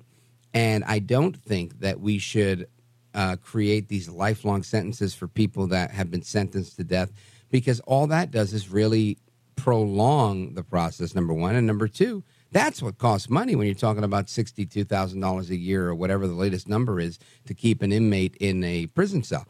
So I just think uh, it's crazy that we have that movement. But again, to each his own. Everybody has a right uh, to free speech. You know, go for it. But uh, I'm with you on that one, Justin. I believe that if the state has capital punishment and they're sentenced to capital punishment and convicted by a jury of their peers and have exhausted their appeals, then by all means uh, move forward with the with the sentence that was imposed. But we'll see what happens. Uh, I, I think that's a, a, battle that we're, we're not going to win. I think most states rather not uh, use the death penalty, and I respect that too. Listen, if you don't want to do it, then don't do it. But don't have it then. You know, like change your laws, and and that's that. Anyway, thank you, Justin. I appreciate the call and your kind words. Uh, let us uh, continue right after this break. Don't go anywhere. This is America at Night with Rich Valdes. Call now 833 4 Valdes. That's 833 482 5337. 833 4 Valdes. That's Valdes with an S.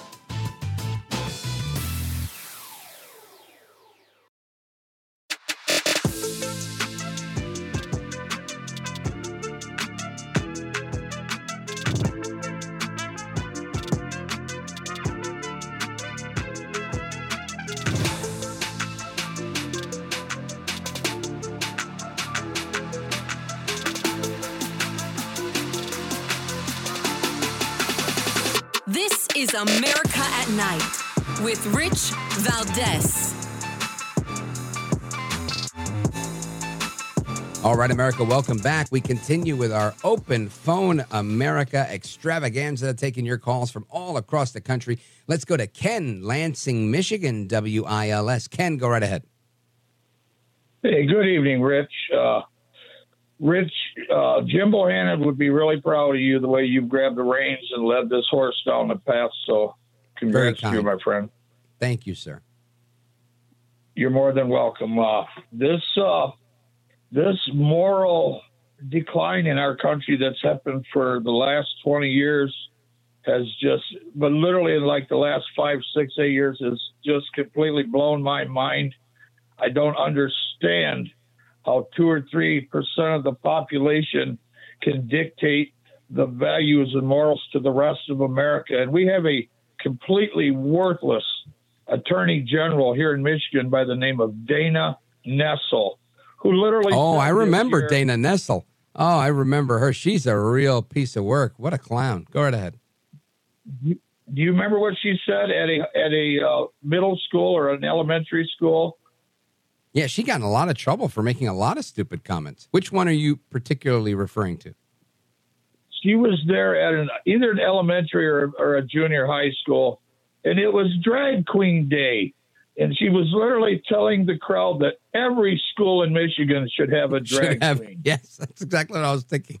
She said every school in America, I think she said, should have a drag queen. I was like, ma'am, aren't you the attorney general? Like, why are you even talking about this? It was the craziest thing it just blows my mind, Rich. You know, I've got a daughter that's 20, but when she was 12, 13, and 14, and if I took her shopping anywhere, we went to a mall or a store where the, and she had to use the bathroom, I stood outside that bathroom, and there wasn't going to be one damn boy that walked in that bathroom while my daughter was in there, and I don't give a damn what anybody said.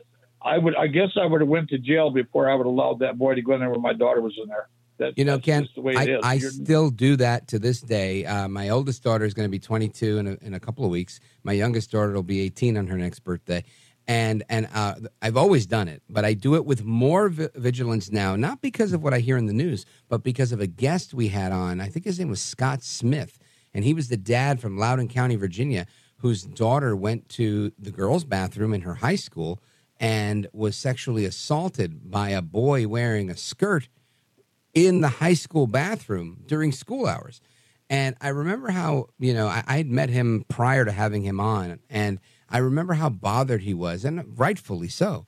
And I thought to myself, my goodness, if your kid can't be safe in school, and then they went about covering it up, and the people who covered up eventually got indicted. Thank God for that. But I, when that happened um, about a year and a half ago, I said, you know what? You, you got to look out for your kids even more than you normally do. So I think you're 100% spot on. Kudos to you for being a good dad. And thank you for the call and your kind words. Big shout out to everybody in Lansing, Michigan, W I L S. Let us continue our little journey here across the country. Where do we go? Don. Don's on the road, trucker on the road. Big shout out to all the truckers out there. Don's listening on KDKA online. Go right ahead, Don. Rich, good evening. Good evening. Pleasure yes, to sir. with you. Likewise. Thank you. Um, I, have a question.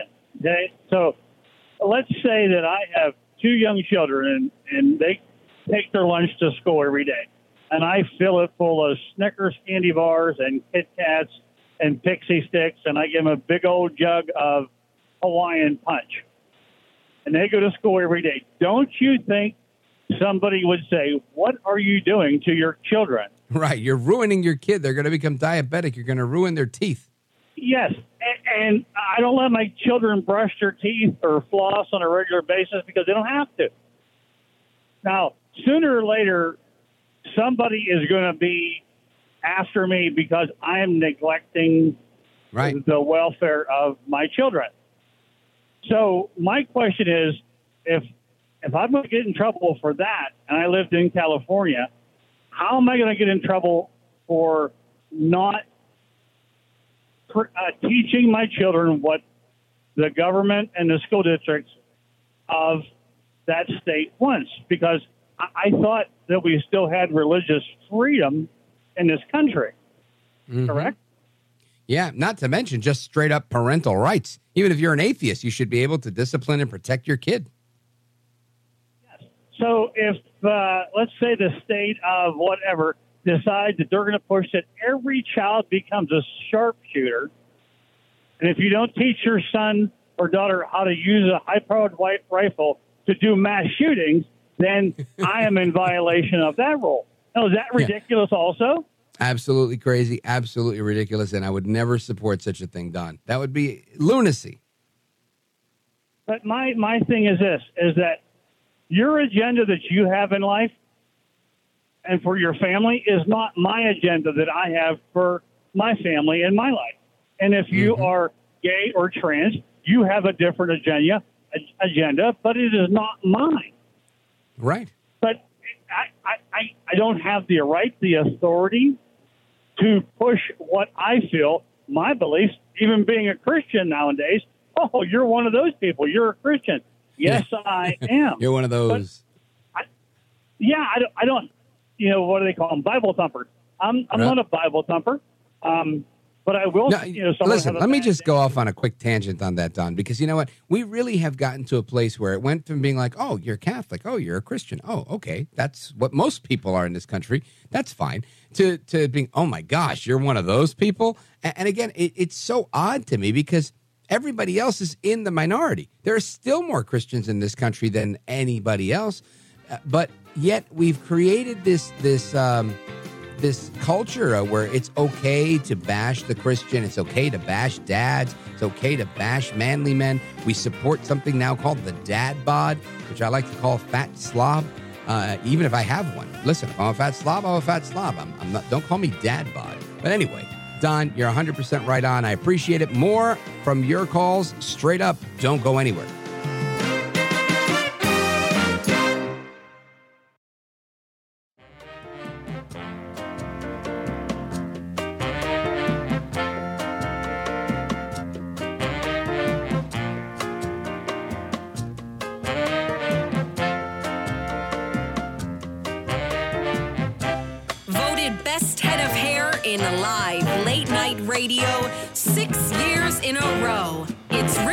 Valdes.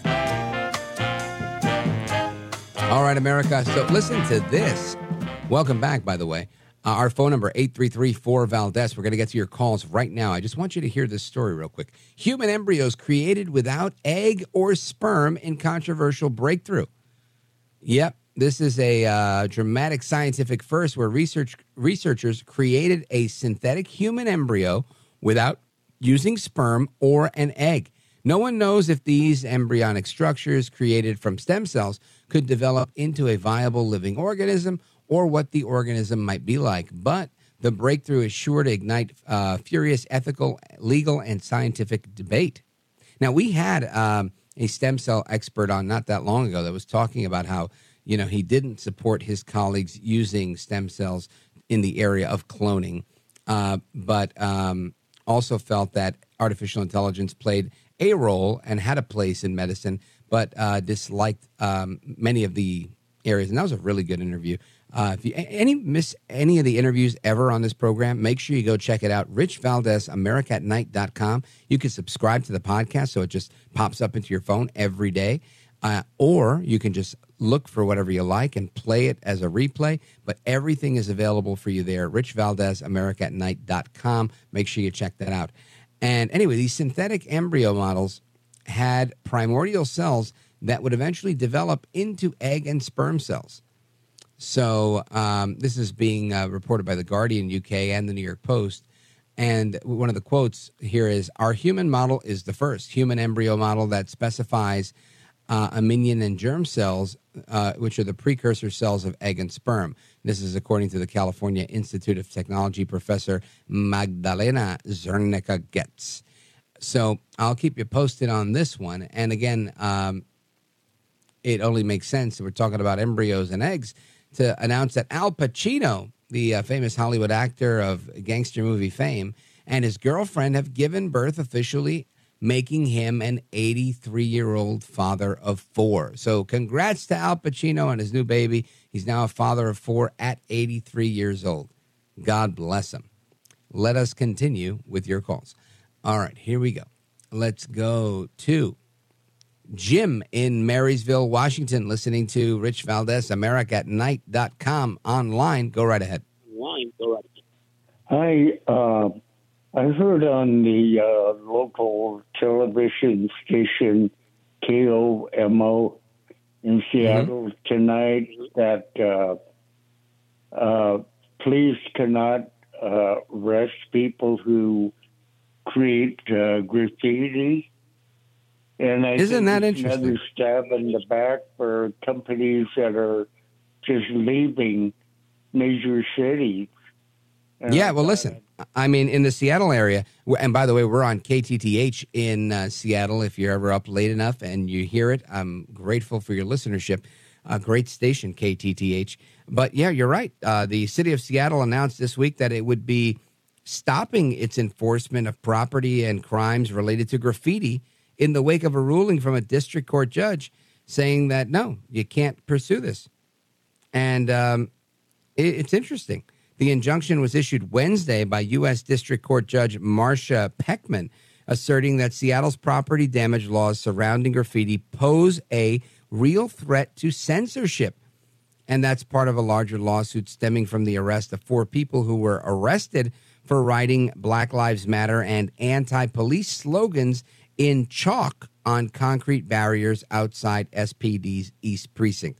Now, I got to tell you, you, your right to free speech should be limited to to your your sign, whatever it is, uh, you know what you're holding. But if you're going to deface public property in order to have that speech, well, I think that that's on you, right? If I have free speech that I want to write on the street or I want to write on police barricades, I would only expect for them to say, look, you could put it on your shirt, you could carry a sign, but you can't sit here and you know take what isn't yours. Um, but that's exactly what's happening thus far with this federal uh, judge uh, pausing this and saying, no, no, no, we're, we're not going to enforce that right now. Crazy stuff. Thank you for the call and for the heads up on that story, Jim in Marysville, Washington. And a big shout out to our affiliate there, KTTH. Let us continue. Where do we go from here? Let's go to stay on the West Coast. We'll stay on the West Coast. Uh, we're going to go to Michael in Pendleton, Oregon. K U M A. Go right ahead. Yes, Rich. Hey, uh, how are you doing? Um, Wonderful. I had to call in again. The topic, you always have great topics, but it kind of uh, hits close to home. Um, the most important thing in my life, uh, like a lot of Americans, uh, is my Christian Catholic faith. Um, mm-hmm. And I love my country. I love my fellow Americans. Um, and they all have a right to believe they want the way they want to believe. Um, and I uh, respect that. But I feel, you know, I'm sure not the only one that feels this way. Like my faith is under attack um, in my church and maybe some some of the other uh, churches that my friends go to, my closest friends. And um, uh, you know, and you mentioned last night. I wanted to add the Hispanic community. I think they're great. A lot of my friends are Hispanic, and they're such an important part of our country. Um, I think they're a great community. I know you were mentioning about Miami and the Cuban community. Um, oh, sure. Great people, uh, Rich, and so I wanted to add that. But um, that's honestly how I feel. Uh, you know, I like my faith is is under fire at least at times, and um, you know, you know, Michael, probably not the only one that feels that way. Yeah, I agree with you. I don't think you're the only one that feels that way. I think a lot of people feel that way. I think we've paved the way for many things in our culture. And what I mean by the cultures are sitcoms, our, our entertainment establishments, uh, et cetera. I think it's become acceptable to to mock Christianity, which is the majority religion in our country. I think it's become acceptable to to mock traditional manliness uh, and masculinity. I think it's uh, also become uh, the butt of every joke and every sitcom to make fun of the dad on the show. You know, when I was a kid and a little old school, watching shows like Little House on the Prairie, but Charlie Ingalls this guy was a G, as we say on the street, right? he was the man in his household, and everybody looked up to him in town and everywhere else. Uh, but you know, Ricky Ricardo, you know, there was a back and forth with him and his wife, but he was still the husband. He was the man. It was it was a great show. But and, and these are the shows that I did watch growing up. Ralph Kramden on the Honeymooners. Um, so my parents watched. We were poor. They had the rights to the TV, so I had to watch what they were watching. But th- that's what it was. And now today, it seems like every dad in every sitcom is some sort of blundering idiot who can, he's only good for some slapstick comedy where he just, you know, drives a nail right into his own thumb. And it, it was, it, I feel like dads have been ridiculed. Uh, you have a court system that has eliminated uh, dads' rights at a, at a level that's way superior than than what you've ever seen happen to women and you couple all of that with the changes that we have uh, in in the body politic and, and our culture and our music, our entertainment, and voila, you have a recipe for people that not only hate uh, Christians but they hate Christian men, and I, that's the latest thing, right? Nobody wants to hear from another white Christian man or an old white Christian man, and, and it's like it's it's okay to be an ageist and a racist and a misogynist or a misandrist uh, as long as you're you're doing it against old white men. That's that's the, the biggest threat in America. And again, I'm not here necessarily to support and defend old white men, but I would think if somebody said that about me, the biggest threat in America is you know uh, young mid career Hispanic guys. I'd say, hey, um, my call letters are F you, right? I mean, what else could you say to somebody like that? You can't reason with people like that. So uh, I think you're raising a good point. Uh, the Christian faith has definitely been under attack, as has tr- the traditional family, the traditional marriage, and so much and uh, it's kind of part of why we do what we do. And I'm, i appreciate your call, Michael.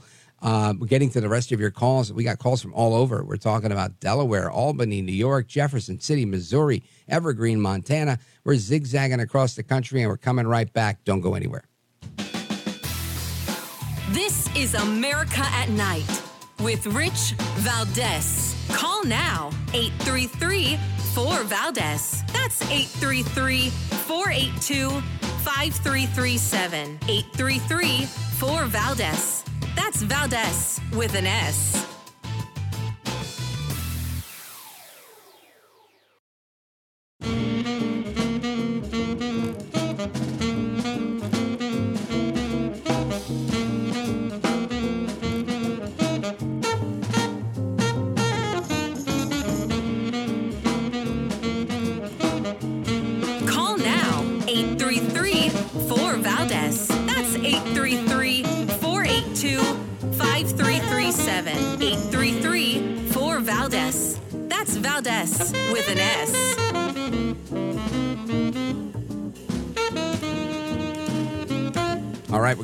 straight to the middle of America. Let's go to Bill in Jefferson City, Missouri, KTTR. Bill, our resident historian. Go right ahead, sir. Yes, sir. Uh, wanted to let you know since we were talking about death penalties uh, tonight. Uh, yes. A Burt Lancaster film that he really oversold, and uh, the Birdman of Alcatraz. But before he did that, he was at uh, Fort Leavenworth, and he had a great PR team. Or that's where he had, did the birds first, and he appealed had a PR team that appealed to three presidents. Woodrow Wilson's wife, remember, Woodrow Wilson was uh, invalidized, uh, and uh, so she agreed that he shouldn't be put to death. So he got out of the death penalty at Leavenworth. Then he also later wow. appealed to Harry Truman, and he also appealed to President Kennedy. But unfortunately, he died before uh, the night before uh, Kennedy's assassination. So it never made the news, but it was a great story. Yeah, well, it sounds like it. And let me tell you, Bill, you know, this is uh, coming on the heels of a call we just had from Washington uh, where they were saying they're no longer prosecuting crimes for graffiti. And this is stemming from a, a lawsuit over chalk, over uh, people using chalk to write on the floor things about Black Lives Matter and things that uh, had to do with like anti police slurs on police barricades. And I thought to myself, and I'm telling you this because I know you're our resident historian here on the program, and um, I once uh, I was very into graffiti art uh, in my teenage years, and was going to do a mural once, and had no idea that I needed to get uh, prior express permission because this the wall that we were using was destroyed with like chicken scratch vandalism, and we were going to put a really nice piece of art there, nice and colorful, and um, well, anyway, uh, uh, undercover cop came and let me know that that wasn't allowed. Me and my two buddies, and escorted us to uh, the county police station. And as you were telling, as you were telling your story about Alcatraz, I was like, I've never been to prison. The closest I ever went was I sat in a cell in that county police station. But uh, it, it just made me think of how they're not prosecuting crimes for graffiti in Washington. I could have used that as a teenager.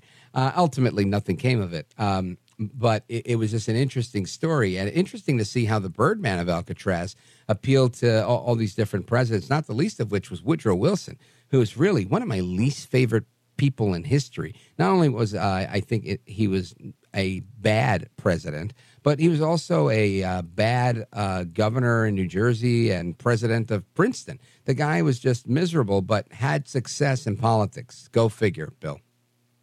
you got that right. I I agree with you totally. Yeah. Well, now you have a little tidbit from my own history. Thank you, Bill, for the call. I appreciate it. I bet you haven't heard another talk radio host that got in trouble for doing graffiti as a teenager. Let's go to uh, Linda. Linda is in Albany, New York, WGDJ. Go right ahead, Linda. Oh, thank you. Thanks for taking my call. Yes. Um, the conversations about a whole month for the trans, as opposed for Christians, there's only been one day out of the whole year for prayer that was understood that everybody was saying just on that one Sunday once a year. So, mm. how about we start having a whole month of prayers for Christians each Sunday, the four out of that month would be understood that everybody over the whole world was praying again a specific prayer, and people could pray that prayer either at night just before they go to bed or when they get up in the morning. And I'm betting maybe there might be quite some good changes on this planet if we did that. You know, I think you're right. And it's interesting. You're right. Pride Month is a month long celebration of um, lesbian, gay, transgender, queer pride. Uh, but yet, the National Day of Prayer is that one day. Usually they celebrate it on my birthday, May 5th. And uh, it's a great point that you make. You know, why don't we have a National Prayer Month? if if others can have and it's probably because we didn't choose to right we should take a page out of their player playbook and become competitive that way and um, you know, I, I, I, support that. I really do. I think it's it, it's how how bad could the world be if we dedicated a, a month instead of a day to prayer. Just it's a no brainer to me, Linda. Thanks for the call. Big shout out to everybody in upstate New York. Let us continue with our buddy Doc in Wilmington, Delaware, as soon as we come back. This is America at Night with Rich Valdes.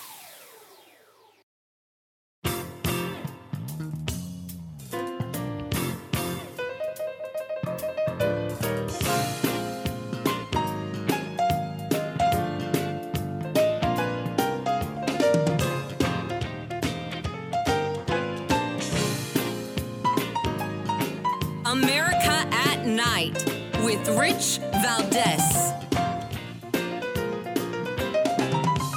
All right, America, welcome back. I said we were going to go to Doc in Wilmington, Delaware. Let's quickly do that. Doc, go right ahead. Rich, you you you've been hitting out of the park every time. Westwood One made a wise choice of choosing. I, I think the world of you, Rich. Um, we have to we have to take this country back. We Republicans have to take this country back, and I I, I want to thank you and your show for letting all of us call in nationwide and for letting various guests of all of all views uh, on your show and experts on your show. You, you, you're, you're a part of my ongoing continuing education. I've been following you since you were on PhD here, at the big talker in the Philadelphia region. And Rich, Yes, you're sir. just fantastic. All I've got to say is Godspeed and keep up the good work.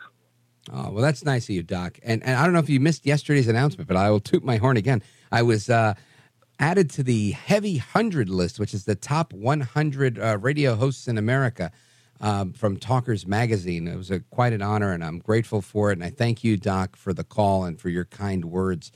And uh, you're right. We, we have to, um, with respect to what you had mentioned to me last time about the border, we have to tighten it up and we have to take the country back. And the only way to do it is to protect our borders and, and do what we knew was right once. Thank you for the call. I appreciate it.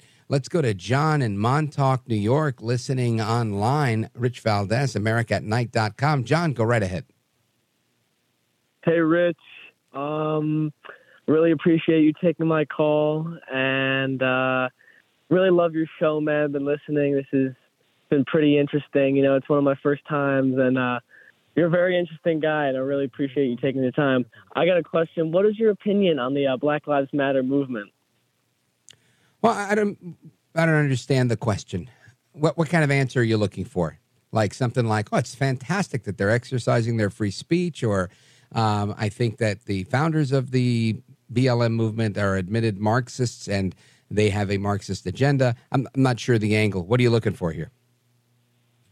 Um, I just kind of want to know what you have, maybe more recently on the on the recent Black Lives Matter movement that kind of happened in 2020. Just kind of what's been happening over the past three years. Just Well, I mean, with respect to that, I mean, I've done. Uh, I mean, there's hundreds and hundreds of hours of me talking about this from 2020. Uh, but uh, yeah, I think you know Alicia Garza, Patrisse Cullors. Uh, th- these are ad- they've admitted to being trained Marxists, and uh, this is a Marxist movement. And uh, up until they got called out for it rather publicly, part of their agenda was to modify or eliminate the nuclear family again, these are things that I could never get behind. I could never support, right? Um, now, with respect to supporting uh, African Americans, and I grew up in Brooklyn with black people. I have lots of black friends. Um, I mean, you know, my, my heritage is Puerto Rican, which are, you know, blacks and indigenous uh, island folk and Spaniards mixed. So, I mean, th- that's my heritage. It's who I am. So, uh, with respect to, I think, of course, Black Lives Matter. Every life matters. I think uh, Blue Lives Matter. I got brothers that are cops. So, this is one of those things where it, it really depends on on what you're looking for. But ultimately, cops shouldn't abuse people, and people shouldn't abuse cops. Hope that helps. Thanks for the call, and I hope you call back again soon, John. Frank in Evergreen, Montana, I owe you one. We'll get to you tomorrow. Hasta la próxima. Take care. Good night. And God bless. I am Rich Valdes. We're going to do it again tomorrow. Don't move a muscle. John brings his skewed sense of humor. Jeff brings tips to cut strokes off your next round. Together, It's those weekend golf guys. They'll pay a lot of money to PXG and Titleist and Callaway and on and on and on, right? How many yards do you think you're going to pick up with that extra driver? I think I can get an extra 5 to 10. What if I give you 15 to 20? you pay me more. Jeff Smith right? teaches on the sliding scale. those weekend golf guys, the podcast, part of the Believe Network. Just search B L E A V on YouTube or wherever you listen.